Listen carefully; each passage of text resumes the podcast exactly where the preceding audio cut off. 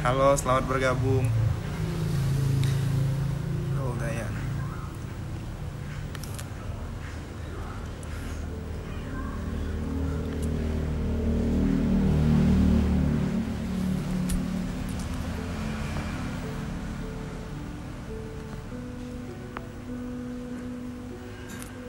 Halo teman-teman. Kakak, abang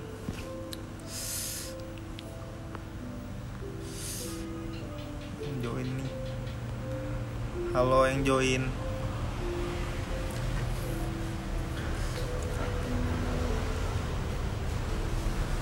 Mungkin Kita baru mulai. Kita nunggu kakaknya dulu baru Kita akan mulai acara malam ini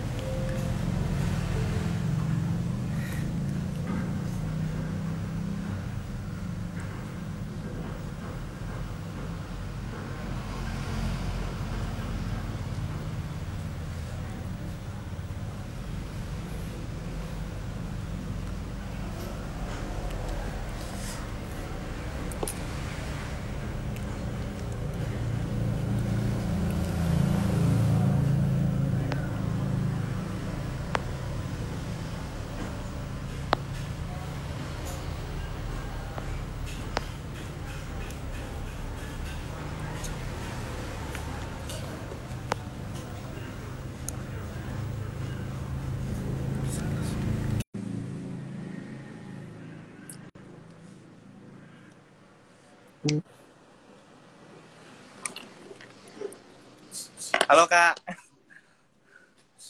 Iya, halo Rizky Rifki ya? Iya kak Salam kenal kak Apa kabar kak? Alhamdulillah, luar biasa. Allah Akbar.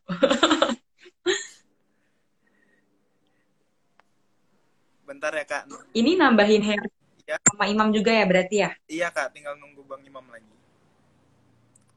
Oke, oke.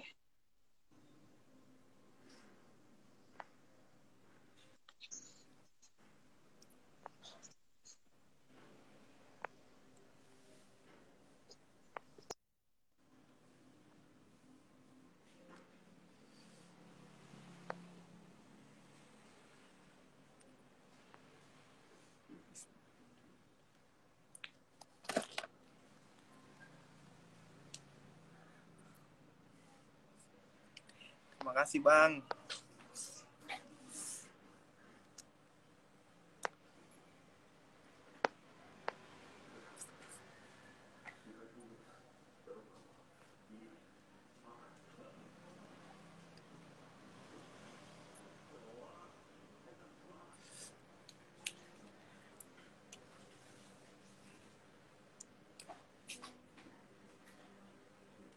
Mungkin sebelum kita mulai sharing peminatan pada malam hari ini, mungkin saya pengen tanya dulu nih, gimana kabarnya?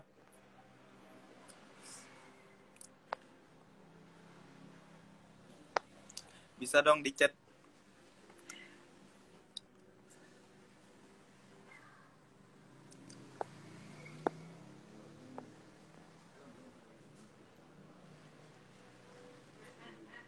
Alhamdulillah baik kak.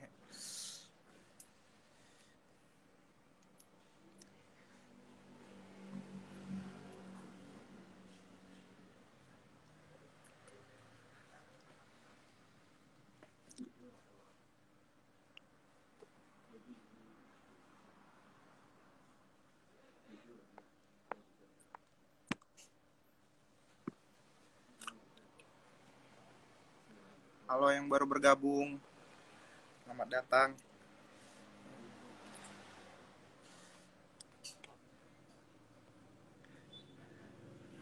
Oh ya.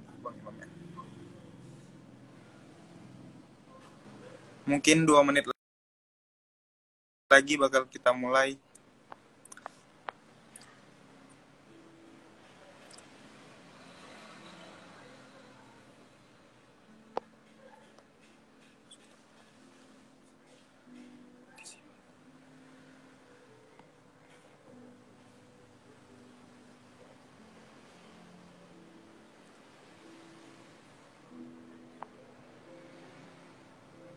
Assalamualaikum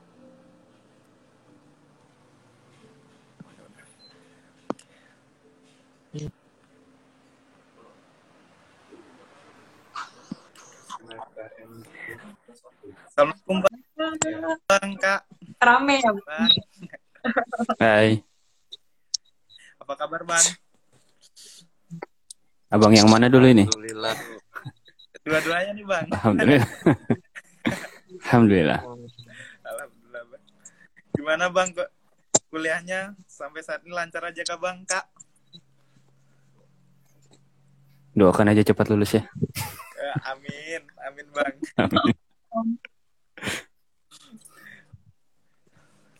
Mungkin langsung kita mulai aja kali ya, Kak, Bang. Monggo, monggo. Boleh, boleh. Boleh. Assalamualaikum warahmatullahi wabarakatuh. Perkenalkan nama saya Rifki Erlika Akbar. Saya dari BMFKM Unmul. Saya dari Kesma ingin sharing peminatan nih bareng kakak-kakaknya. Bareng Abang Imam, Kak Mimil sama Bang Heri. Mungkin kita bisa mulai langsung aja. Eh, pertama-tama nih mulai dari Kak Mimil dulu deh. Boleh? Eh, bentar ya Kak.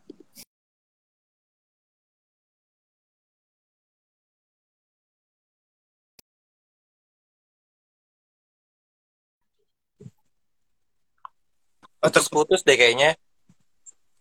Mm-mm. saya putus-putus ya Kak? Tapi sinyalnya ding. Oh iya bentar ya Kak. Mm-mm. Ini udah putus-putus ya Kak? Mm-mm, Kayak hubungan soalnya. Ay, ay, ay. Waduh, waduh, waduh.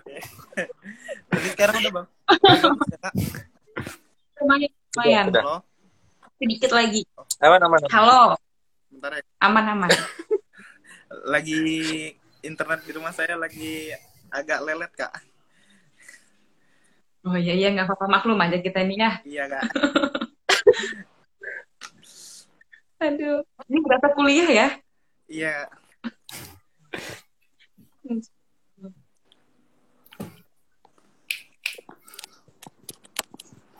Halo, udah jelas gak Kak? Jelas, jelas. Oh, iya. Sudah, Kalau aku dijelas. aman, Oke. aman. Mungkin kita mulai la- kita mulai saja sharing peminatan pada malam hari ini. Mungkin sudah banyak juga yang menonton.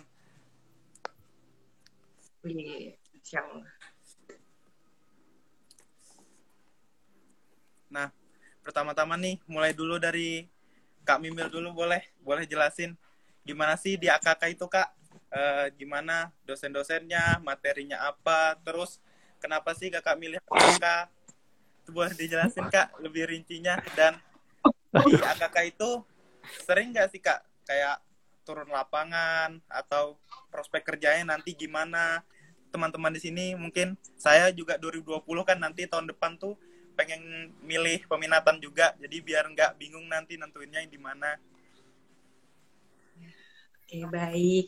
Eh Rifki, nanti kalau memang misalnya nanti ada pertanyaan yang belum terjawab, nanti ingetin ya. Oh, iya. Soalnya ini kayak soal esai, teman-teman langsung lima soal. iya Oke, eh, halo teman-teman semua, salam kenal semua yang ada di live streaming ini. Kenalin, nama aku Nur Kamilah, tapi akrab disapa Mimil. Saat ini lagi kuliah di FKM, angkatan 2018, peminatan AKK. Nah, AKK itu kalau ditanya AKK itu apa ya jelas gitu ya, kayak kepanjangannya administrasi kebijakan kesehatan gitu ya. Peminatan yang istilahnya kita di sini belajar tentang ya gimana gitu kan tentang belajar administrasi, cara membuat kebijakan, politik kesehatan itu ada di AKK dan kalau AKK ini tuh dikenal juga dengan orang-orang perencanaan gitu. Kan kita kalau membuat program kesehatan nggak bisa ya ujuk-ujuk kayak udah langsung aja bikin kegiatan enggak. Nah, jadi tugasnya teman-teman AKK di sini adalah yang membuat perencanaan kegiatan secara efektif dan efisien gitu. Di AKK ini juga selain tentang administrasi kebijakan gitu kan ya, kita juga belajar soal manajemen. Nah, manajemen di sini macam-macam teman-teman kalau di AKK. Saya juga baru belajar ya eh, setelah di AKK ini ada manajemen sumber daya manusia gitu kan ya, manajemen logistik, manajemen rumah sakit, manajemen puskesmas. Jadi sebegitu kompleksnya gitu ya yang kita pelajari di AKK.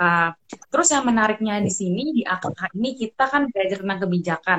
Nah, ini alasan saya gitu ya. Kenapa sih saya mau masuk di AKK? Yaitu saya dari awal masuk AKK itu juga baru kepikirannya pas mau ngisi form. Padahal dulu pas awal maba nggak kepikiran mau masuk AKK. Nah, jadi saya mikir apa ya peminatan yang sekiranya saya bisa belajar dan saya ini nggak bisa belajar sendiri gitu. Saya butuh sesuatu wadah gitu lah lewat peminatan. Nah, jadi akhirnya saya pilih AKK. Saya tuh bukan tipe orang yang kritis, kritis yang serius yang uh, bisa bahas isu, bahas politik kebijakan. Tapi saya pengen jadi orang yang bisa kritis. Nah, makanya saya pilih AKK, saya pengen bisa belajar lebih tentang politik. Dan saya juga yakin gitu kan ya, pondasi uh, dasar dari pergerakan sebuah program kesehatan gitu kan, itu juga dipengaruhi gitu kan ya, yang sama namanya kebijakan gitu. Program gak akan jalan kalau tidak ada kebijakan yang sesuai gitu kan, gak akan efektif, gak akan efisien gitu. Makanya di sini juga pengen belajar tentang kebijakan lewat AKK gitu. Jadi kalau di AKK ini kan dosennya ada ada dua gitu ya sekarang yang ngajar ada Pak Ratno sama Bu Dewi mungkin teman-teman sudah kenal ya sama beliau gitu. Terus juga ada dosen yang lagi masih sekolah ada Pak Birman juga gitu. Cuman saya belum pernah ketemu gitu. Nah uh, saya selalu ingat katanya uh, beliau beliau gitu kan. Kalau orang-orang perencanaan itu adalah orang-orang di AKK gitu. Nah jadi uh, kalau di AKK itu juga mungkin teman-teman di sini yang pernah belajar kepemimpinan gitu kan ya organisasi. Nah ini masuk banget di AKK dan kenapa aku pilih AKK karena aku adalah orang yang basically suka banget organisasi gitu kan. Suka banget organisasi, suka banget memplanningkan sesuatu buat perencanaan. Nah makanya aku pilih AKK gitu kan sebagai wadah yang ngembangin diri lagi. Gitu. Itu ya sekilas tentang uh, eh, AKK. Kira-kira apa ya belum aku jawab ya? Uh, mata kuliah ya? Iya kak mata kuliah ya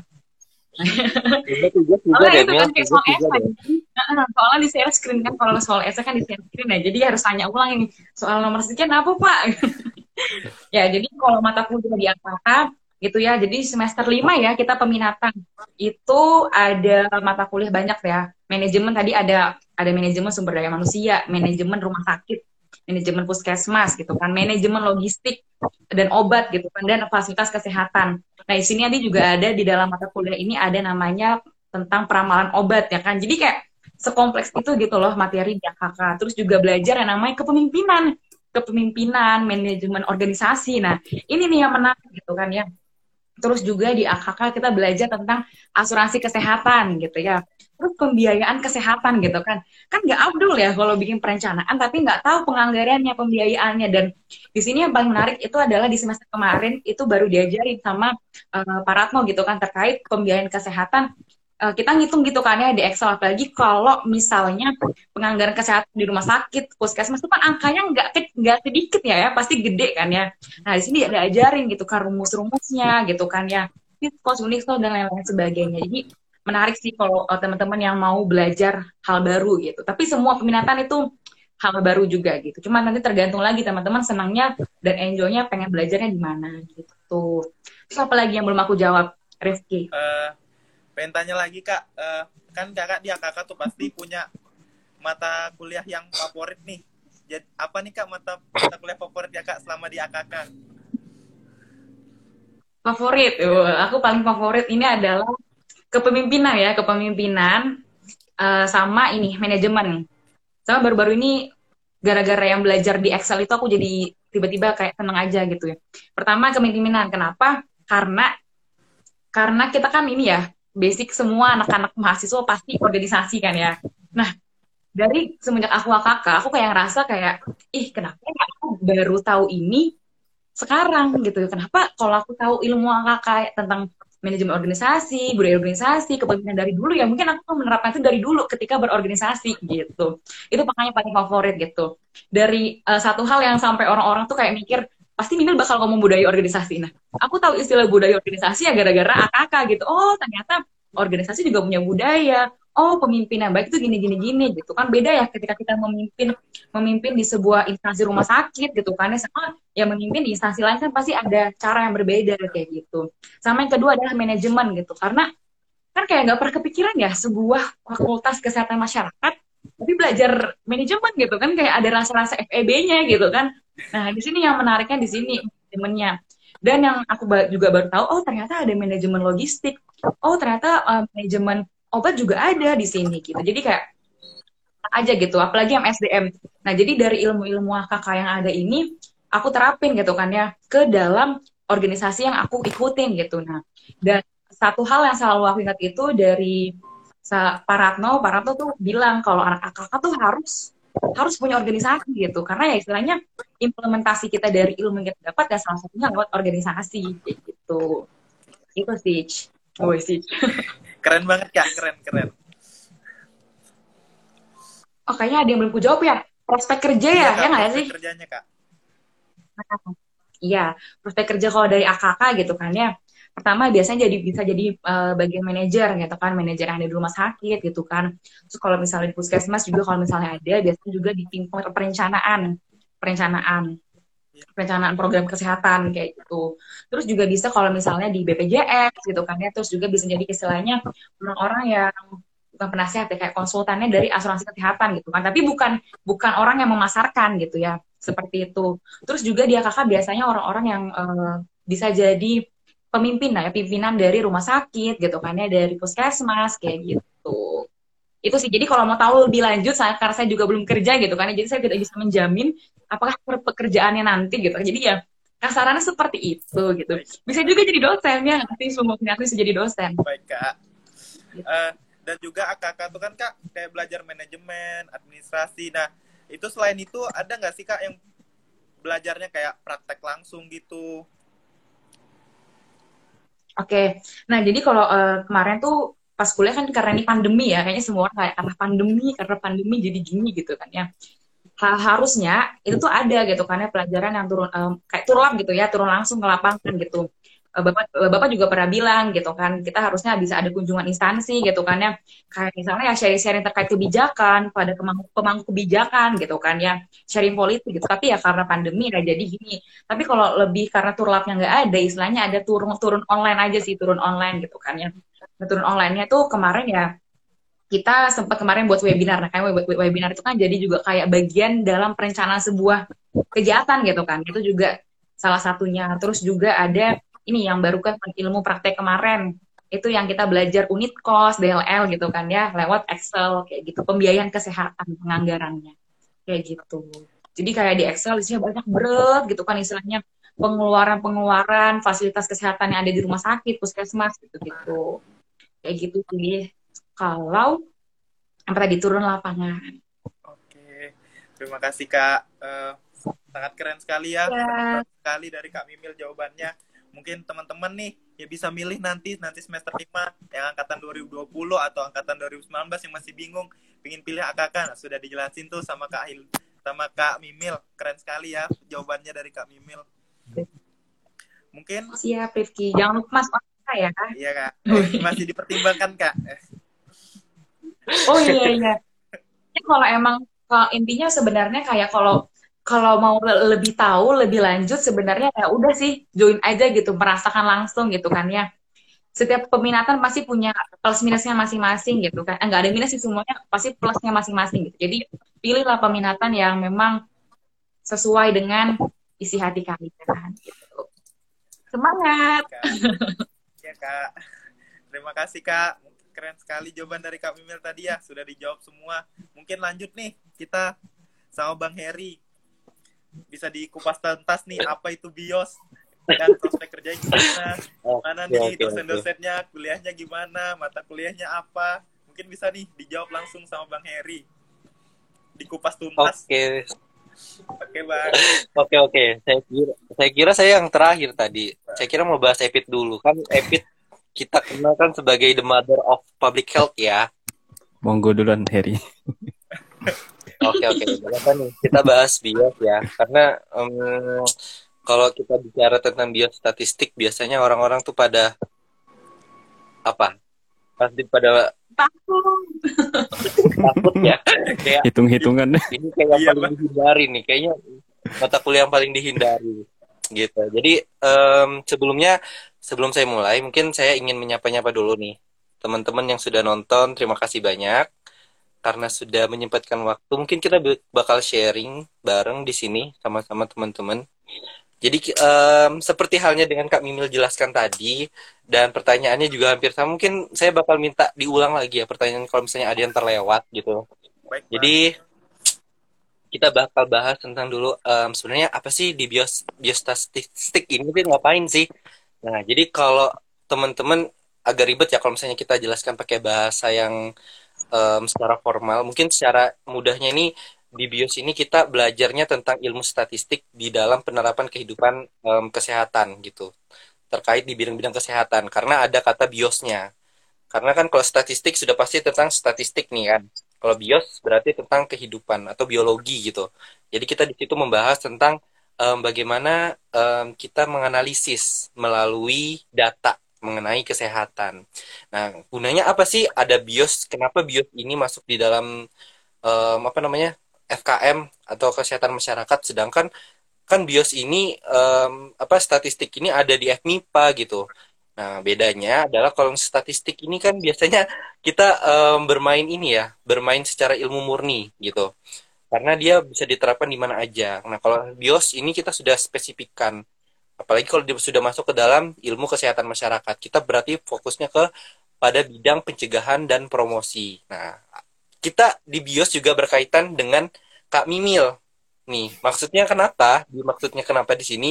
karena ilmu statistik di sini um, dikaitkan dengan masalah-masalah kesehatan yang pada ujungnya akan mengevaluasi dari program-program yang telah dibentuk atau melakukan monitoring sehingga um, tujuan dari kita menganalisis data ini kita melihat apakah um, dari data um, dari data yang ada di lapangan menunjukkan bahwa oh ternyata program yang telah kita jalankan ini ternyata tidak sesuai dengan apa yang telah kita apa namanya Mil? kita manajemenkan atau kita programkan kita perencanaannya.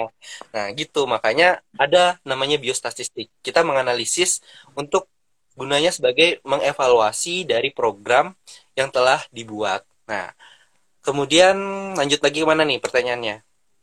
Hmm, oh ya untuk di biostatistik ini kita tidak hanya berbasis um, data saja.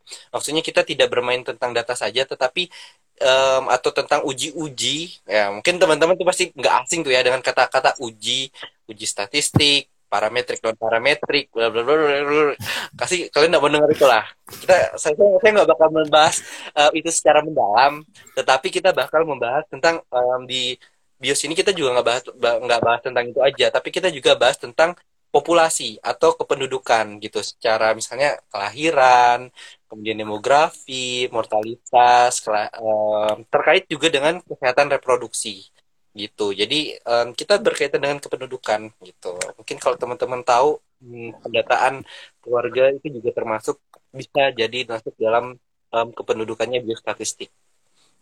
Kemudian lanjut ke mana lagi nih pertanyaannya? Hmm, mata kuliah ya? Iya bang. Eh dosen dosen dulu deh. Dosen dulu. Iya bang. Kita bahas dosen dulu. Kalau di BIOS ini kami punya tiga dosen, tiga dosen secara di dalam karena oke okay, oke okay, agak salpok dengan komen di bawah ini ya. Oke, okay, jadi oke okay, jadi di di BIOS ini kita punya tiga dosen, um, di mana dosen ini dosen dari internalnya AKM yaitu ada Ibu Rahmi selaku kepala departemen dari biostatistik. Kemudian yang kedua ada Pak Ismail Dokter Bapak Bapak Dokter Ismail AB. Kemudian yang terakhir ada Ibu Ika Anggraini. Nah, jadi kita punya tiga dosen untuk dari internal FKM-nya. Tapi kita juga punya um, dua dosen dari luar, yaitu Ibu Masita dan juga Pak Edward. Nah, nanti tidak um, banyak dosen kita karena memang um, dosennya hampir sama maksudnya yang dibahas juga hampir sama jadi kita nggak pernah um, susah gitu kan untuk menghafali dosen-dosennya gitu. Terus untuk mata kuliah kita banyak sekali mata kuliah. Pasti oke oke oke. Jadi di BIOS ini kita punya banyak mata kuliah. Terkait tergantung dari jenis-jenis um, um, apa materi analisisnya. Karena kita tidak hanya membahas tentang analisis secara statistik juga kita juga belajar tentang um, bagaimana sih um, cara membuat kuesioner yang baik untuk penelitian?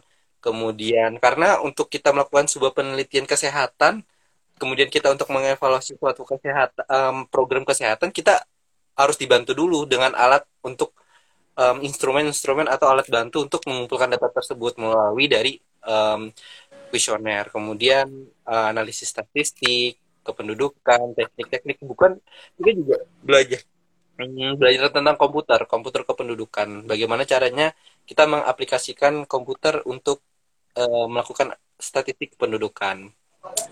Apalagi nih? Hmm. ya. Pertanyaan apa lagi sih? Prospek Dosen Bang. sudah, mata kuliah sudah. Oh, Oke, oh ya prospek kerja. Nah kalau dari prospek kerja ini em, hampir sama yang dikatakan Kak Mimil bahwa kalau kita sudah masuk FKM ini prospek kerjanya luas ya. Maksudnya em, apa saja bisa kita masuk gitu. Tapi kalau untuk di biostatistik sendiri kita bakal lebih fokus ke di mana em, ahli-ahlinya kita mengolah data. Karena kita bekalnya kan dari awal masuk bios itu kita eh, masuknya ke ini ke dalam mengolah mengolah data dan menganalisis data. Nah, jadi nanti ujung-ujungnya kalau misalnya kita prospek kerja ya pasti kita juga paling tidak berkaitan dengan data, yaitu misalnya kita ikut BKKBN karena terkaitan dengan kependudukan, kemudian BPS, Badan Pusat Statistik, kemudian Bapeda, ataupun dari em, SDKI itu kan profil kesehatan juga termasuk dari eh, masuk dalam bidangnya biostatistik. Tapi tidak kemungkinan juga kita masuk ke dalam puskesmas, rumah sakit, dan beberapa lembaga lainnya. Tergantung dari teman-teman em, yang mana sih yang teman-teman minati dan sesuai dengan kemampuan teman-teman gitu. Tapi juga terkadang kita juga bisa lintas sektor kan, tergantung lagi em, bagaimana lowongan pekerjaan yang dibutuhkan gitu kan. Kalau ada um, kenapa tidak kita um, manfaatkan gitu. Jadi jangan pernah takut untuk kalau misalnya mas- masuk ke peminatan um, tidak sesuai dengan prospek kerjanya. Tapi itu kembali lagi nanti kepada diri kita sendiri. Gitu. Apalagi ya pertanyaannya? Pertanyaan tadi eh, sudah terjawab semua kayak Bang. Mata kuliah, dosen, kemudian apa? Prospek kerja sudah. Sudah. Apalagi ya? Kira-kira yang kurang? Eh, Alasan Kalau masuk mata kuliah bios. Iya. Ya, itu dia. Astaga, alasan masuk bios kenapa ya? Hmm. Agak-agak gimana gitu ya. Maksudnya hmm, agak provise eh, privasi. Oh, mata kuliah favorit. Mata kuliah favorit nggak tahu ya apa mata kuliah favorit, tapi rasanya hampir semuanya tuh sama rasanya jadi favorit karena ya kurang lebih aja sih bentuknya. Maksudnya tugasnya juga hampir sama. Mungkin kalau yang terakhir yang paling favorit mungkin rancangan penelitian kesehatan ya. Karena em, sangat sangat menguras menguras sekali em, ya itulah pokoknya. apa itu Bang? Boleh apa ya apa ya sedikit, tanya aja. Ya karena rancangan penelitian kesehatan ini kita basisnya mini mini project penelitian. Jadi kita lebih bahasnya masuknya ke bagaimana sih caranya kita membuat mini skripsi gitu. Nah, jadi kalau misalnya, jadi dari sekarang tuh sudah, oh ternyata gini toh buat skripsi, oh ternyata gini toh, gitu. Ya ini juga ini saya setuju dengan ini, semua mata kuliah favorit. Karena ya memang, karena memang sama semua guys, gitu. Terus ini sekalian ya jawab dosen favorit, dosen favorit, dosen favorit, Pak Abe. Salah. Ya, tapi nggak maksudnya semuanya juga sama karena kan dosen bius nggak banyak-banyak amat. Jadi ya kita bahasnya ya hmm, jadi favorit semua gitu karena ya semua ba- semuanya baik. Gitu. Lintas minat, lintas minat kalau lintas minat saya saya pilih dari semua em, dari semester 4 sampai semester 5 em, lintas minatnya bio eh bios salah lagi. kalau ada lintas minat bios ya paling bios saya ambil. Kespro, Kespro. Eh, ya, lintas minatnya Kespro karena em, kependudukan itu berkaitan dengan kesehatan reproduksi. Jadi ngambilnya lintas minatnya ke Kespro semua gitu. Jadi oh ya, oh ya ini juga nih jadi pertanyaan ya tadi Em, kalau di bios ini kita banyak turun ke lapangan tur- turun lapangannya nggak nggak sih? Nah kalau di bios sebenarnya ada turun ke lapangannya kayak misalnya mengambil data, mengolah data juga kemarin terakhir tugas terakhir kami itu melakukan sosialisasi.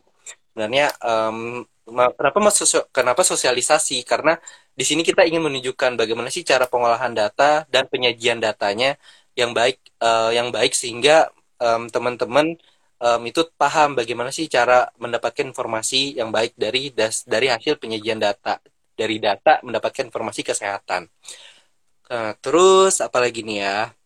Kalau turun ke lapangan itu tadi tetap ada turun ke lapangan tapi paling banyak di depan komputer atau laptop ya. Karena kan kita kaitannya dengan data gitu. Terus alasan oh ya oke alasan. Kalau ditanya alasan kenapa pilih bios karena sebenarnya eh, sebenarnya sebenarnya dulu awal saya masuk FKM tujuannya itu adalah ke Kak Mimil.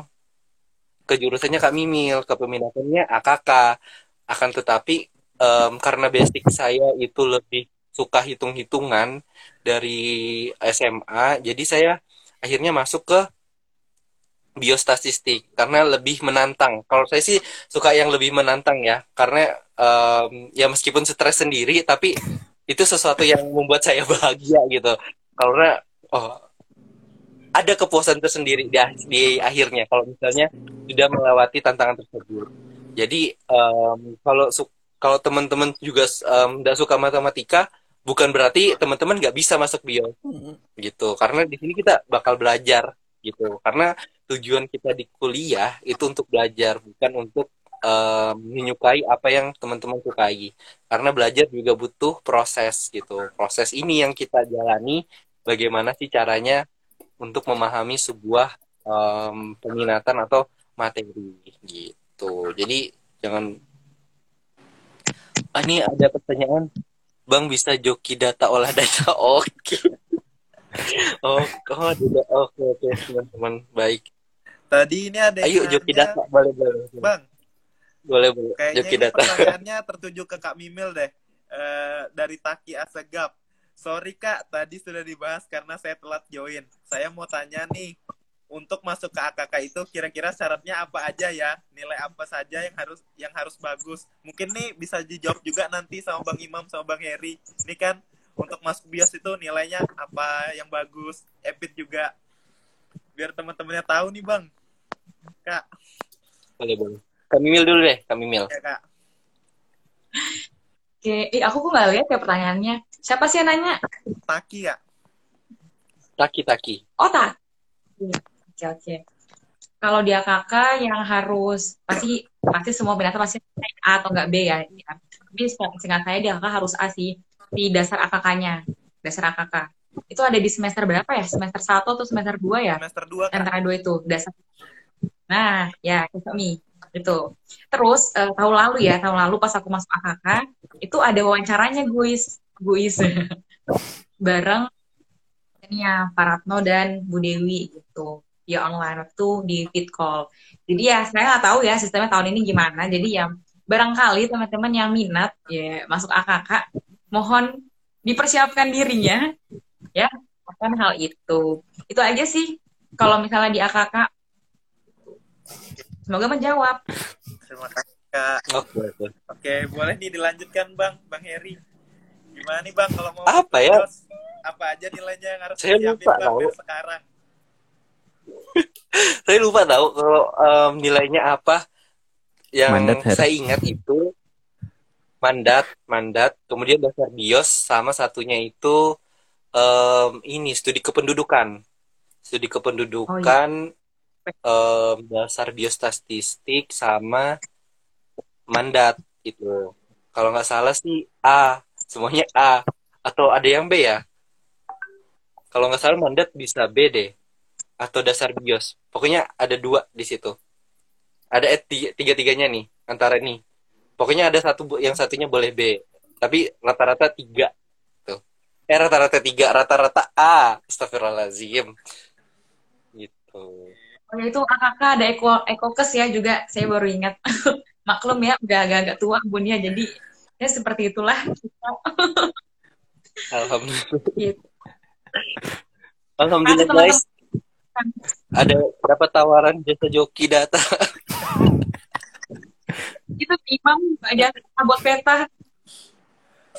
Oke. Oh ya nih bios. bios. Oh dasar dasar bios. Eh, Kok kalian berbeda sih pendapatnya, Gus? di briefing nih. Orang udah sabar deh. Imam Iya, itu di dari, belakang Iya. peta ya. dari tadi saya lihat komennya nggak sabar nunggu Epit nih Bang. Iya, banyak nih pendukungnya Epit. Saya juga Bang. Aduh Sebagai sebenarnya dari sekarang nih saya berminat agak sedikit berminat di Epit bang ya. Jadi Waduh, waduh, waduh. Oh, Bang. oh, oh, oh, oh. Aduh. Oh, no comment. Kita no comment ya, Hen. No comment. Jadi kesempatan promosi. Kita kok Iya bang.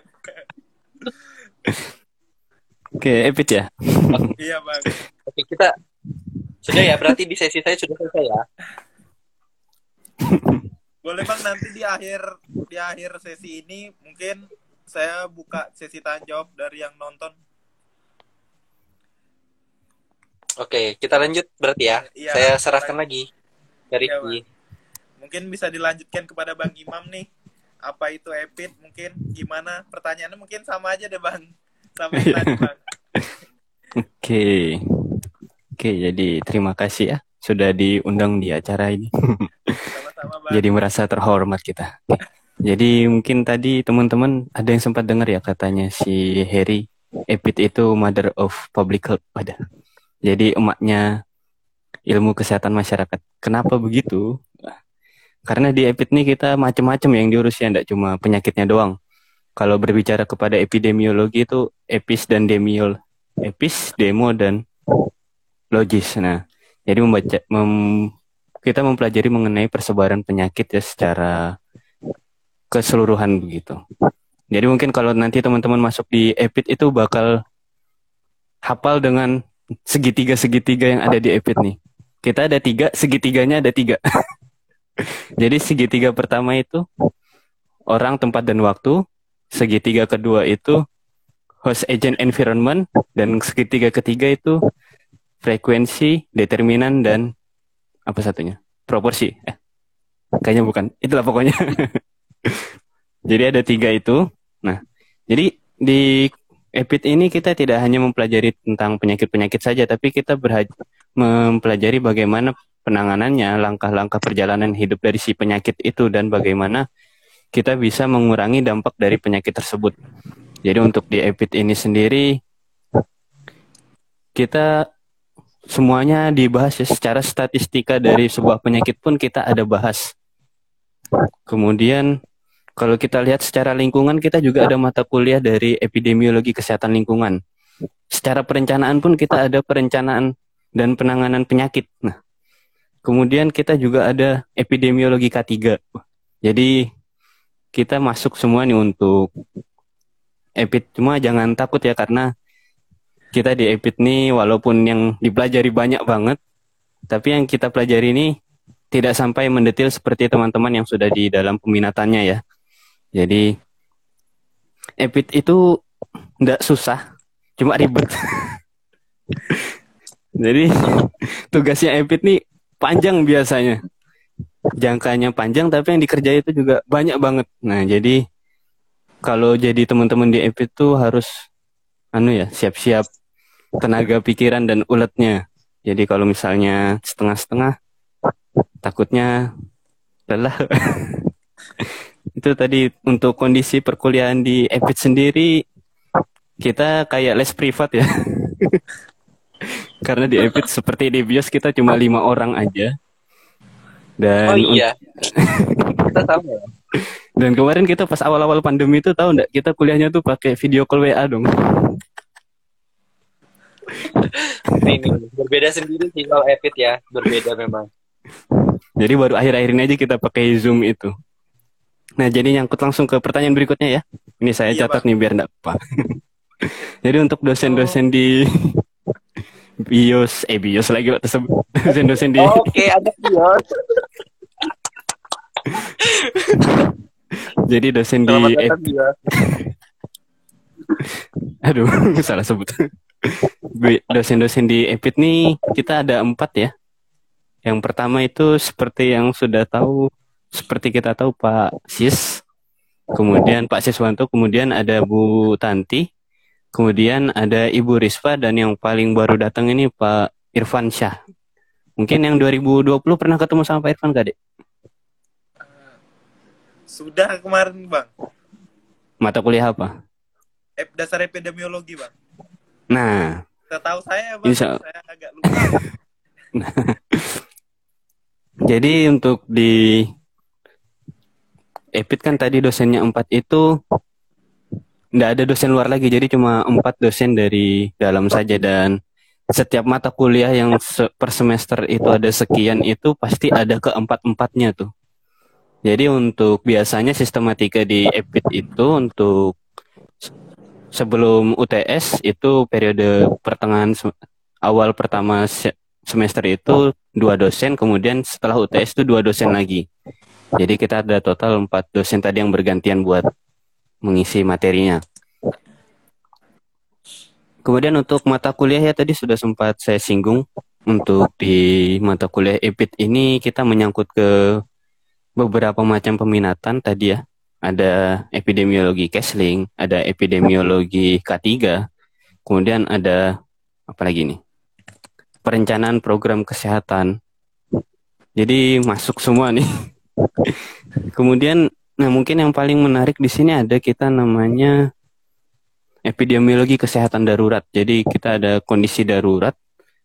Kemudian sebelum ada epidemiologi kesehatan darurat ada juga kita manajemen bencana. Jadi ketika kondisi bencana pun kita punya tugas. Dan mungkin nanti teman-teman di yang masuk EPIT nih bakal sering mendengar namanya surveillance. Mungkin sudah ada ya di semester awal tuh sudah dijelaskan mengenai apa itu surveillance. Nanti ter surveillance itu bakal selalu muncul dari awal kita perkuliahan sampai sekarang pun masih ada tuh beberapa jenis surveillance yang bakal teman-teman temukan. Bahkan ini di semester semester berapa saya ini? semester 6. Nah, itu ada Iya. semester semester 7, Mam. Kemarin pas semester 6 itu ada praktek oh, iya. surveillance. Jadi untuk praktik surveillance sendiri kemarin harusnya tuh kita ke lapangan ya. Jadi mengamati dan ikut kegiatan surveillance di berbagai macam instansi. Cuma karena kondisi pandemi kemarin kan, jadi kita gantilah modelnya online. Jadi modelnya kita surveillance di ibu hamil.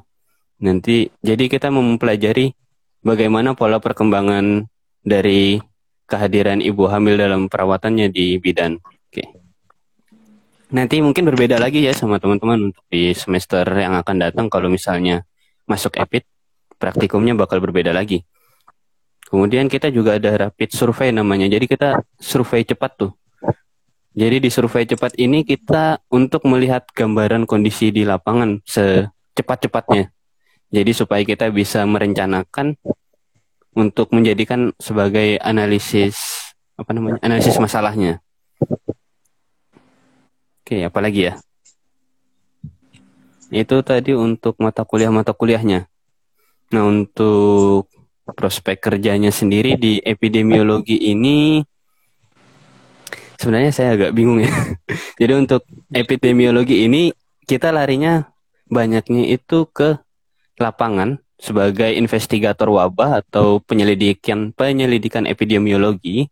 Kita juga bisa masuk ke bagian bidang surveillance dari lembaga lembaga lembaga dari dinas-dinas ataupun kantor-kantor dan juga kita ada bisa bagian pengolahan data juga karena kita ada bagaimana mengolah data epidemiologi tadi. Oke. Mungkin karena saya juga belum kerja ya. Jadi belum tahu mau gimana nanti hasilnya untuk pekerjaan di EPIT ini. Cuma selain daripada pekerjaan yang tadi kita di EPIT pasti akan ada namanya akademisi nanti kalau teman-teman lanjut ke S2 yang paralel ke ngambil S2 magister EPIT juga nanti bakal jadi dosen EPIT juga tuh biasanya seperti itu. Terus apa lagi nih? Alasan masuk EPIT. Harus kan? Aduh. Jadi untuk alasan saya sendiri masuk EPIT nih gimana ya? Karena dulu saya akan peserta olimpiologi nih, jadi sudah sangat tertarik dengan bagaimana perkembangan suatu penyakit. Jadi dari EPIT ini yang paling masuk tuh ke dengan yang saya penasaran banget apa itu penyakit dan bagaimana perkembangan suatu penyakit. ya enggak juga dipaksa orang tua ya. Oh.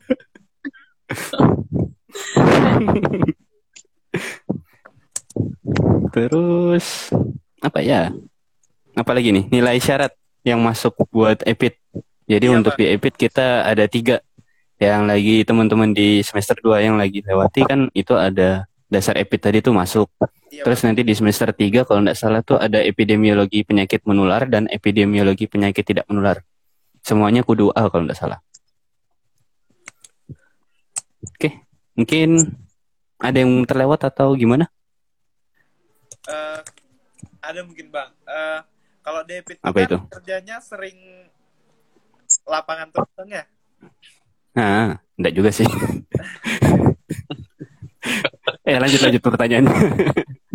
Eh, sering keluar lapangan bang. Nah jadi kita tuh nggak kalau tadi abang yang ngomong kan ada pengamatan pengamatan. Jadi pengamatannya tuh Mm-mm. dari segi apa aja bang ya? Nah, tadi untuk pengamatannya itu kita ngambilnya nih macam-macam nih bergantung pada apa yang kita amati. Bisa saja dari kondisi sebelum sakit, saat sakit, sesudah sakit, bisa juga kita ngambilnya berdasarkan orang, tempat, dan waktu. Misalnya suatu kejadian, orang pertama yang kena penyakit, orang-orang yang beresiko terkena penyakit, kelompok yang beresiko, kelompok yang rentan, itu menjadi salah satu yang kita amati juga. Kemudian tempat-tempatnya apakah tempat-tempatnya ini berpotensi untuk membantu menyebarkan penyakit? Apakah menjadi salah satu faktor resiko dari penyakit itu terjadi bahkan untuk lingkungan ini pun kita tidak hanya lingkungan secara fisik ya tapi lingkungan secara psikolog secara sosial budaya kita masuk oh ya lupa ngasih tahu kita ada epidemiologi sosial dan perilaku juga. Jadi masuk antropologi juga tuh. Kemudian kalau kita berdasarkan waktunya kan ada jeda untuk masa inkubasi penyakit itu. Kita diri situ apakah bisa memperlihat bisa mem- memperhitungkan apakah ini misalnya dalam kejadian wajah wabah apakah ini sudah akan mencapai puncaknya ataupun belum. Kemudian kalau kita bisa melihat juga dari segitiga yang lain ada frekuensi, distribusi dan determinan. Jadi kita melihat seberapa besar kejadian tersebut, kita melihat seberapa besar tersebarnya ke wilayah satu ke wilayah lain dan juga kita juga bisa melihat apa aja faktor-faktor yang mempengaruhinya itu tadi. segitiga segitiga. Kenapa segitiganya ya?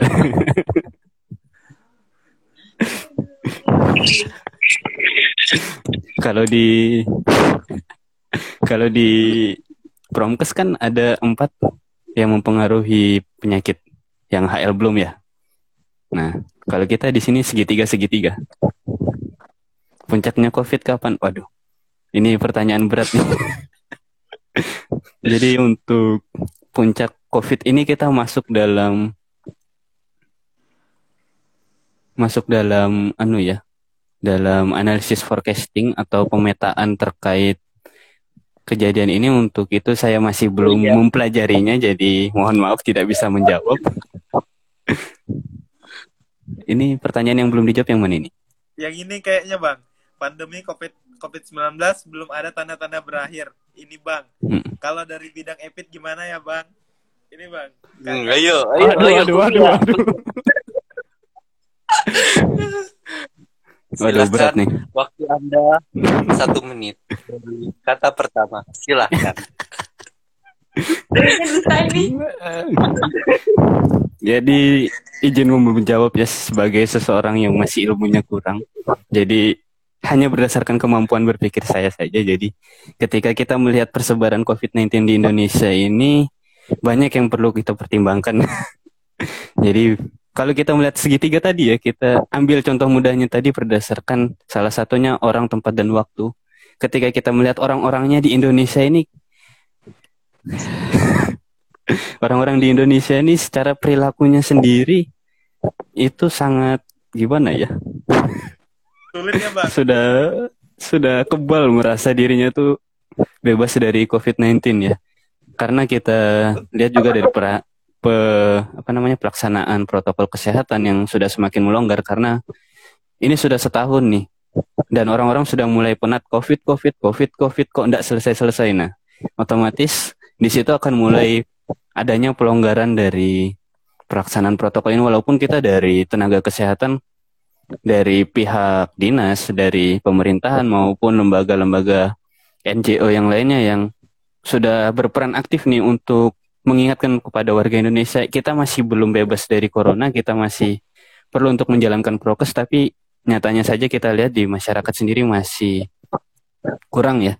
Dan ketika kita melihat di masyarakat juga berdasarkan perilaku ini tidak hanya ditentukan ditentukan oleh berbagai macam faktor. Jadi kalau kita lihat bisa dari faktor pendidikan, sosial maupun kondisi lingkungannya itu di keluarganya pasti oh ini keluarga saya kok. Nggak ada yang kena covid aman. Jadi lepas aja protokol kesehatan. Mungkin saya pun sama teman-teman yang ada di live IG ini juga seperti itu ketika bertemu teman sendiri. Walaupun yang sebenarnya harus dihindari yang seperti ini kan waduh jadi materi covid nih kemudian kalau kita melihat waktu pun ini berdasarkan surveillance kalau kita melihat surveillance itu kita berdasarkan kenapa kenapa Kenapa Rizky tadi kayak mau ngomong? Enggak bang, bukan. Lanjut, lanjut bang, boleh lanjut. Bang. Oke, kita lanjut ya di berdasarkan waktu tadi kalau kita melihat di trennya itu peningkatan peningkatan angka kasus corona ini pasti ada tren-trennya yang kita lihat ya. Baik karena liburan, karena liburan sih utamanya.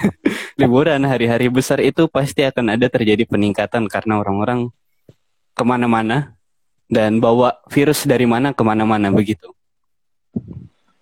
Oke. Kalau tidak salah tadi ada yang nanya ya lintas minat saya. Kalau Iya, iya, lintas ada, ada minat, Iya bang, ada nih bang. kalau lintas minat saya ini sebenarnya lumayan random ya. Di semester 4 kemarin saya lintas minatnya ngambil apa ini? Sebentar saya buka di siap bentar. Astagfirullah. Saking randomnya nggak lihat. Saking Itu sudah. lihat. Ya, di semester 4 aku ngambil penyakit akibat kerja di K3 tuh. Nah, karena ada penyakitnya itu, saya coba ambil melihat bagaimana perspektif orang-orang K3 terhadap suatu penyakit. Jadi untuk kalau melihat perspektif EPIT sendiri kan penyakit itu seperti itu. Ternyata di K3 pun berbeda, ada sedikit perbedaan mengenai penyakit. Bahkan ada jenis-jenisnya akibat kerja, akibat hubungan kerja dan lain seterusnya itulah. Kemudian saya juga ngambil sanitasi perumahan dan pemukiman, nah kan. Bingung lagi tuh. itu terkait di bang. Mata kuliah Kesling yang saya ambil untuk sanitasi rumahan. Kenapa begitu? Karena kita lihat salah satu faktor risiko penyakit itu adalah lingkungan rumah. Kalau kita lihat beberapa penyakit justru rumah itu adalah salah satu faktor risiko, faktor penyebab utama adanya suatu penyakit. Terus untuk semester ini saya ngambil apa lagi nih? Nah, indikator promosi kesehatan sama infeksi saluran penyakit. Eh, salah. Infeksi saluran reproduksi. Sorry. Eh, Kalau ISR ini kan sudah benar kar- sudah karena penyakit ya di Caspro. Kemudian kalau di indikator pengukuran promosi kesehatan ini eh, pengen aja sih. Karena kita melihat bagaimana dampak dari promosi kesehatan yang kita lakukan kan apakah ini sudah memenuhi indikator apakah berhasil capaiannya begitu. Jadi Tapi untuk kayaknya teman bukan indikator yang itu ya Mbak, Bang, yang dibahas. itu sudah. Jadi untuk teman-teman di sini nanti tipsnya buat memilih lintas minat itu jangan karena teman ya. Karena beberapa kali kalian ambil lintas minat teman saya enggak ada. Untuk di indikator promkes kemarin malah sendiri doang dari Epit.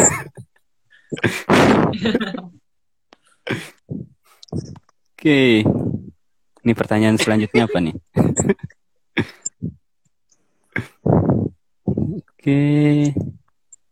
Nanti sering ya bang, kuliah tamu. Oke. Tadi ada yang nanya juga nih bang. Siapa dosen Apa itu? favorit abang selama di Epit bang? Waduh, waduh, waduh. Kalau dosen favorit, dosen yang paling baik hati itu Ibu Tanti ya. Jadi kayak ibunya di Epit rasanya.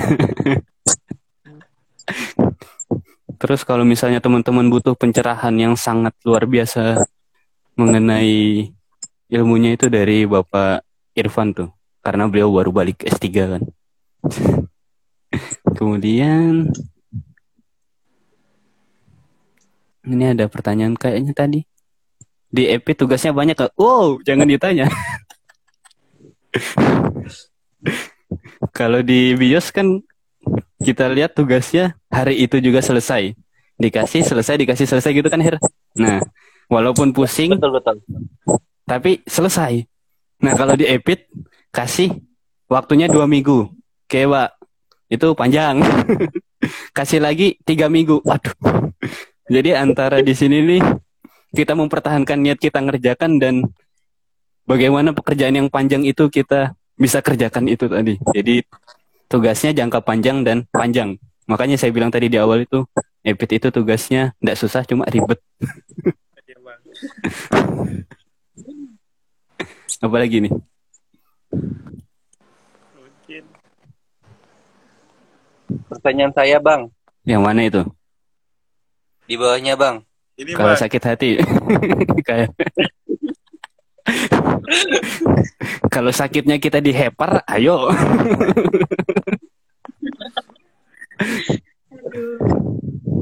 yang mana nih yang belum dijawab nih? Kayaknya sudah terjawab semua nih, Bang. Hey, Oke. Saya cari lagi, Bang. Semoga ada lagi yang nanya.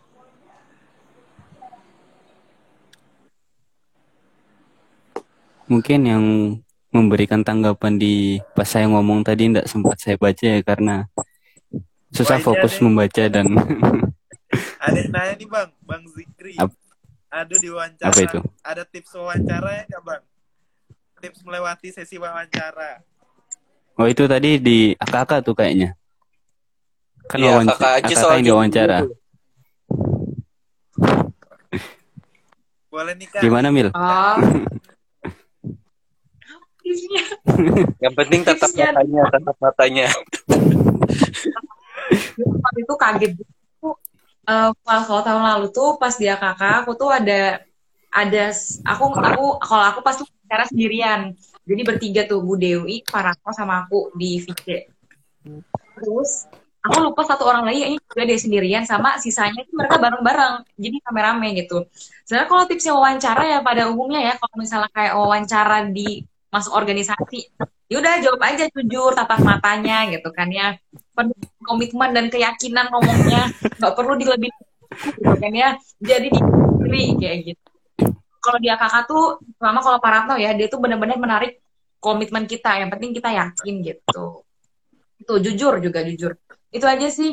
Terus kayaknya tadi ada yang belum kejawab apa ya tadi ya? Oh ya anu aku tadi lupa kasih tahu aku lintas minat apa. Aku tuh lintas minat. Tuh aku juga nggak nyambut lintas minat tuh random juga kayak Eh, pas awal awal peminatan aku masih nyamu tuh. Aku ambil P4 di EPIT perencanaan dari penyakit. Aku ambil pokoknya per- aku ambil tuh perencanaan program lah. Nggak nyesel kan Mil? ternyata wow luar biasa. Luar biasa gitu. Pun pokoknya ya aku merasa membanyak mendapatkan hidayah gitu kan. Terus sama ambil te tekpang tekpang. Eh ketapang ya ketahanan dan keamanan pangan gizi aku ambil itu juga. Aku nggak tahu kenapa aku ambil itu aku ambil aja pokoknya kayak menarik gitu kan gizi. Terus semester ini yang kemarin itu aku ambil manajemen K3 kenapa aku ambil manajemen K3 adalah karena ada kata manajemennya gitu kan sama ini aku ambil lintas minat Cash Pro. Cash Pro eh, tentang alat kontrasepsi fertilitas dan infertilitas. Dan kalau ditanya kenapa aku ambil itu karena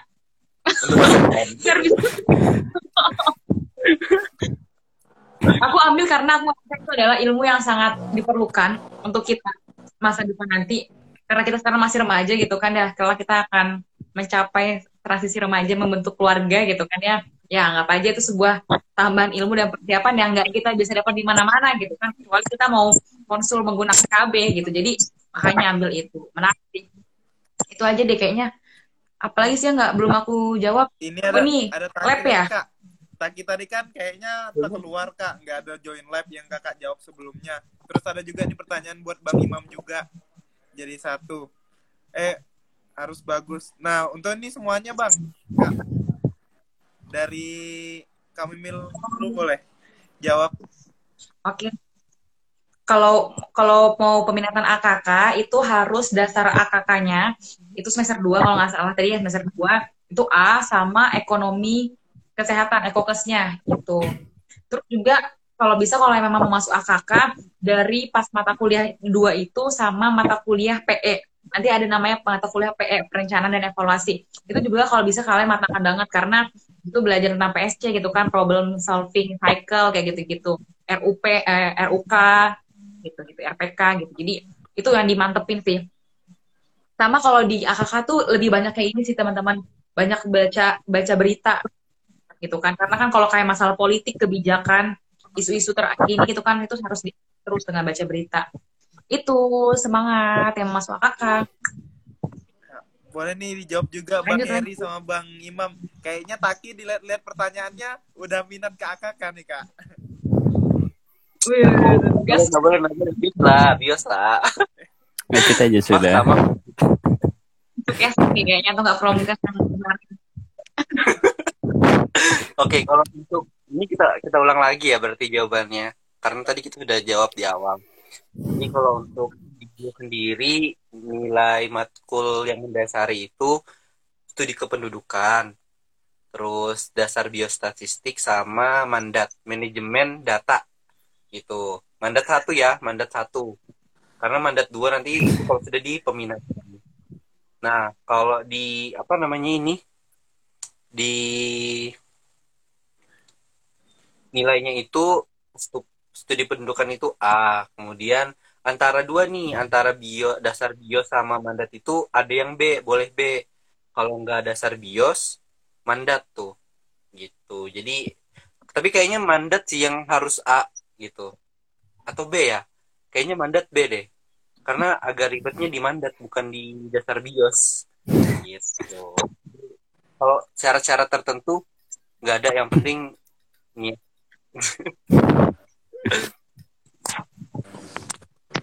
gitu nggak tahu kalau di Epit ada syarat-syaratnya kah? Kalau di Epit syaratnya siap mental aja sih.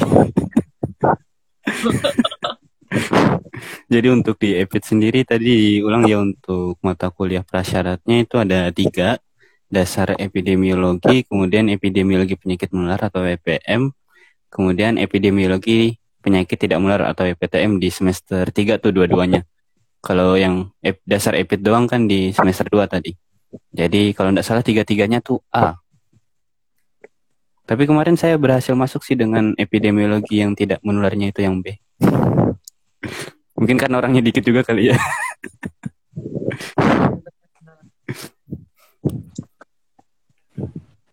Oke, ada lagi?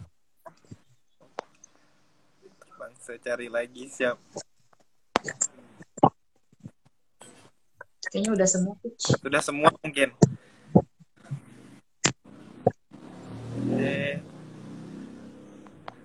Teman-teman nih yang masih join, apakah ada yang ingin tanyakan lagi? Mumpung lagi ada abangnya nih sama kakaknya, mungkin bisa dijawab. Apalagi juga yang angkatan 2020 kan bentar lagi mau semester 5 juga nih kita. Sebentar lagi. Apa?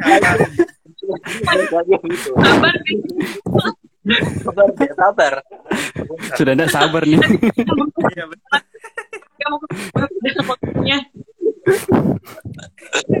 Kuliah tuh dinikmati aja.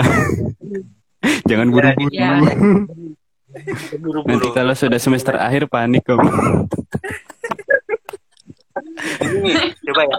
Kalau kita lihat dari penontonnya ini em, ada nih beberapa yang semester eh, eh, angkatan dari 2019. Nah, kira-kira ada nggak yang ditanyakan nih terkait pemilihan mm, peminatan? Gitu. Mungkin Miranda, Miranda, woi. Miranda pilihan Udah ketiganya bios ya. Belum ya? Ya.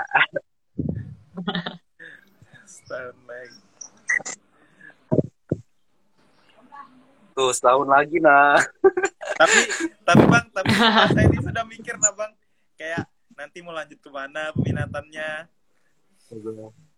kayak ini nih sama kayak ini ya sama kayak semester satu mikirin skripsi kayak mana gitu loh tapi tapi kalau skripsi belum berpikir bang Pikirkan dari sekarang kalau itu. Baik banget. itu itu kan waktunya kita lagi terus skripsi oh ini Semangat. ada nih teman-teman Pak Bang pesan dan kesannya di peminatan masing-masing gimana buat adik buat adik-adik yang mau peminatan nah bisa nih seba- sebagai closing statement berarti ya Iya. hitungannya nggak sih Boleh, Kak? ya, di akhir mungkin sebelum ada sebelum kita tutup kali ya Iya, Pak. Boleh dijawab nih dari siapa nih? Dari Bang Heri dulu kali boleh. Imam kah Hergun kah Mimil aja duluan. kita sudah mau closing Enggak, aku terakhir aja, aku terus pertama. Heri dah Heri. kan kan first kan ladies first mbak Iya, terakhir aja. Aku mau dengar kalian, aku mau menyimpulkan soalnya. Aku juga masih bikin kata-kata Mil. ngomong aja dulu Aduh. Dorong aja terus kita baru sampai kebetulan. Oke, ya, jadi entar, entar. Jadi kita closing statement nih, berarti terakhir ya ini sudah ya. Iya, Kak. Iya, Bang. Oke. Em, hmm, itu nih, tenang aja. Closing statement saya nggak di untuk closing statement di sini saya nggak sendiri. Saya membawa satu angkatan saya, wes. Saya bawa anak-anak bios. Jadi saya nggak sendiri. Jadi em, saya bakal menyampaikan lima closing statement. Jadi saya punya lima closing statement karena saya membawa em, lima teman-teman saya. Untuk yang pertama mungkin ini ya. Em, intinya kalau teman-teman yang mau masuk bios itu jangan cuma dengar katanya, dengar katanya sebelum masuk bios, tapi harus masuk uh, harus masuk dulu biar tahu nyatanya gimana. Ayo, apa yuk masuk chat yuk. Jadi buat teman-teman angkatan 2019 jangan cuma dengar katanya. Katanya bios itu susah, katanya ya itu. Tapi kalau mau teman-teman mau tahu rasanya gimana masuk aja dulu. Terus itu dari teman saya Hilda. Yang kedua dari teman Mifta. Um, closing statementnya gini, eh, masuk di, di peminatan bios nggak semengerikan yang dibayangkan. Karena nyatanya sampai sekarang kami pun masih bisa hidup dengan. Ya.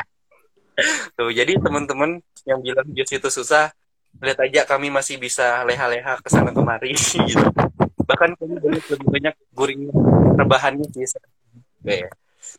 Terus yang kedua, eh yang ketiga, yang ketiga nih em, dari teman saya Fitri, em, hal hal yang sangat ya, ha- hal yang sangat sangat bernilai dari biostatistik adalah keterampilan untuk berpikir lebih teliti dan rapi. Dan jika kalian nggak bisa matematika, bukan berarti kalian nggak bisa masuk bios. Tuh, itu yang ketiga. Yang keempat, ini dari Bang Jales. Eh, intinya, jangan pernah berpikir ini peminatan yang susah. Karena sus, eh, susah karena belum memahami. Coba kalau sudah memahaminya, jawabannya pasti oh gitu toh gitu. Karena em, bukan cewek aja nih ya yang butuh didekatin, apalagi bios yang lebih muda PDKT-nya sama bios dibandingkan cewek. Tuh gitu. Jadi em, banyak manfaat em, yang kalian em, pas eh, karena di bios ini kita mempunyai banyak manfaat karena untuk ke depannya itu dibutuhkan em, keahlian olah data. Karena untuk kalian tentang em, apa jenjang karir tentang tetap di kesehatan apalagi di dinas kesehatan itu sudah empat ya sudah empat yang terakhir dari saya. Saya akan merangkum ini dari lima, lima keempatnya ini. Jadi buat teman-teman jangan pernah ragu untuk mencoba sesuatu hal yang baru karena jangan pernah dengar dari katanya. Katanya susah karena kalau teman-teman belum pernah mencoba ataupun masuk ke dalamnya teman-teman nggak bakal tahu apa yang sebenarnya ada di dalamnya. Don't judge by cover gitu. Terus kembali lagi ke teman-teman kembalikan ke niat awal teman-teman untuk menentukan peminatan. Mungkin teman-teman bisa sholat tahajud gitu biar memantapkan apa pilihannya teman-teman. Tapi masuk bios tidak semengerikan yang kalian pikirkan. Nah, itu sih kalau dari saya. selanjutnya saya serahkan ke eh, ke Bang Imam. Boleh bang. Silakan. Aduh, langsung ditunjuk aja nih. Ini gimana ya? Jadi kalau ketika kita melihat Epit ini jangan berpikir kalau Epit itu kita cuma bahas penyakit ya. Mungkin kalau kita, saya mengambil kata beliau dari Pak Sis, ketika kita berpikir menganalisa itu jangan hanya melihat dari satu sisi saja. Karena ketika kita melihat sebuah kubik, sebuah benda balok itu ada enam sisi tuh. Jadi suatu permasalahan, suatu kondisi itu banyak sisinya. Jadi jangan cuma dari satu sisi saja. Mungkin ketika teman-teman melihat Epit dengan dosennya yang seperti itu, dengan mata kuliah yang terlihat seperti itu, mungkin jangan dulu dipikir terlalu gimana gitu. Mungkin seperti tadi kayak katanya temannya Heri ya, dirasakan dulu. Jadi coba s- clo- closing statement orang nih. Tidak, tidak Jadi.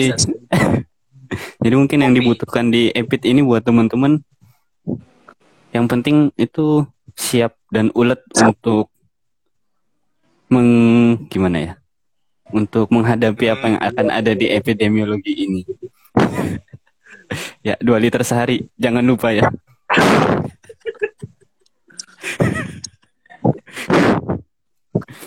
Oke, lanjut berarti ke Saudari Mimil. Waktu dan layar dipersilahkan.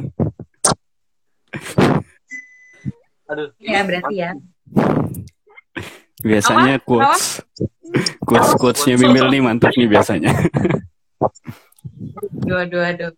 Eh, sebenarnya ya mirip-mirip lah ya sama Harry, sama Imam gitu ya. Udah luar biasa banget. Sama, sama buat closing statement-nya gitu kan. Sebenarnya pesan saya adalah untuk teman-teman yang memilih peminatan, jangan takut gitu ya. Sama hal kaitannya dengan yang namanya di AKK kita perencanaan gitu. Kita manusia cuma bisa merencanakan. Pada intinya yang menentukan siapa? Tetap Tuhan gitu. Mungkin hari ini teman-teman pilihnya A, B. Kita nggak tahu eh teman-teman masuknya kenapa di B atau di D. Ini nanti teman-teman masuk di mana pun itu. Itu adalah pilihan terbaik buat teman-teman semua yang ada di sana gitu. Ambil hikmahnya. Saya yakin banget, saya yakin banget di mana pun teman-teman ditempatkan itu berarti memang jalannya teman-teman. Jadi memang ja- jangan berdasarkan katanya aja gitu ya. Terus juga nggak ada tuh peminatan yang paling ter ini, ter ini, ini terbaik, ini ter, terkeren, ini teranu nggak nggak ada. Semua peminatan tuh keren yang ada di Kesmas karena kita pada endingnya kita sama-sama bergelar SKM gitu ya. Nggak ada tuh SKM eh, AKK gitu kan ya. Nggak kita tetap sama SKM gitu kan. Jadi kita sama-sama keren di sini. Peminatan semua di sini keren terus juga sampai teman-teman eh, menyepelekan gitu kan ya. Aku mau masuk si A aja karena ini nggak sebanyak tugas peminatan yang lain gitu Eh, jangan sama teman-teman berpikiran kayak gitu. Karena ingat kita masuk peminatan itu niatnya adalah untuk belajar gitu ya. Untuk mengupgrade diri masing-masing kayak gitu. Mau sesusah apa pun mau sebanyak apa pun mau sesedikit apa pun kalau emang niatnya belajar ya pasti Tuhan tuh bakal mudahkan gitu.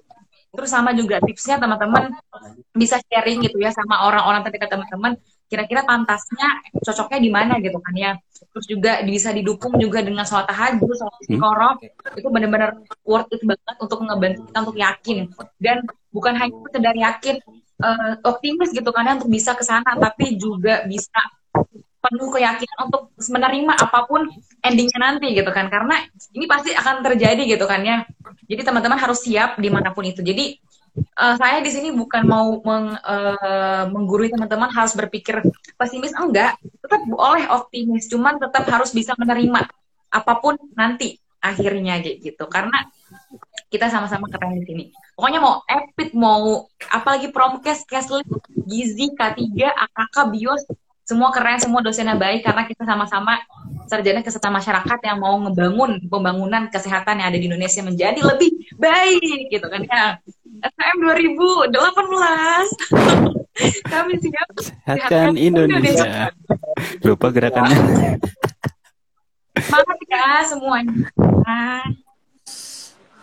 Oke. Terjawab. Sebelum ditutup, Rifki, Iya. sebelum Boleh, ditutup, saya mohon maaf kepada teman-teman peserta penonton apabila terdapat salah-salah kata perbuatan ataupun yang lain-lainnya. Jadi sekali lagi mohon maaf.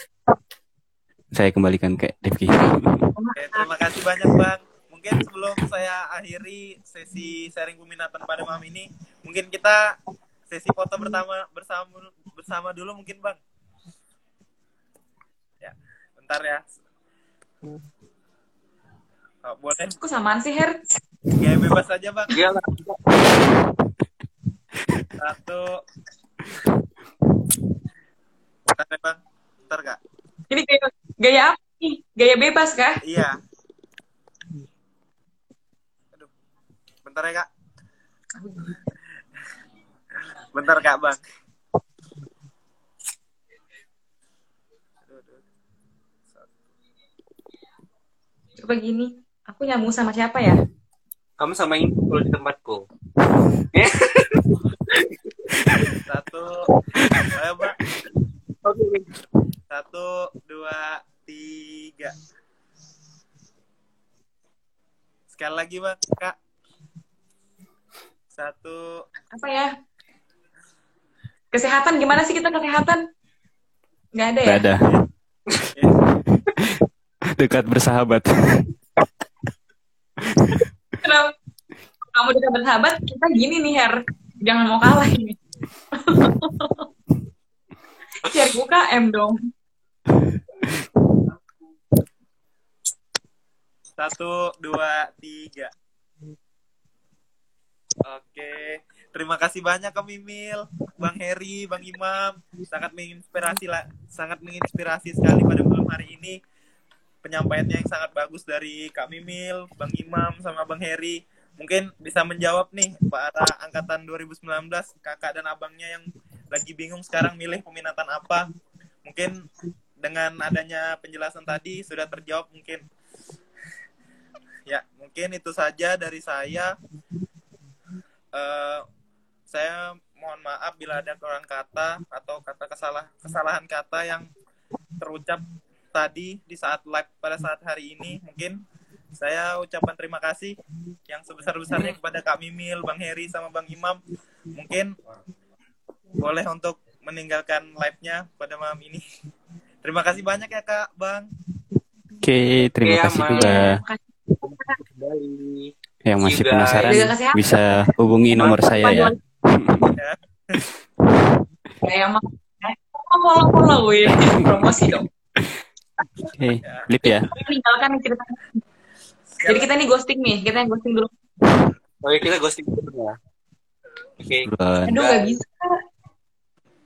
Dadah, assalamualaikum. Terima kasih banyak Kak, Bang.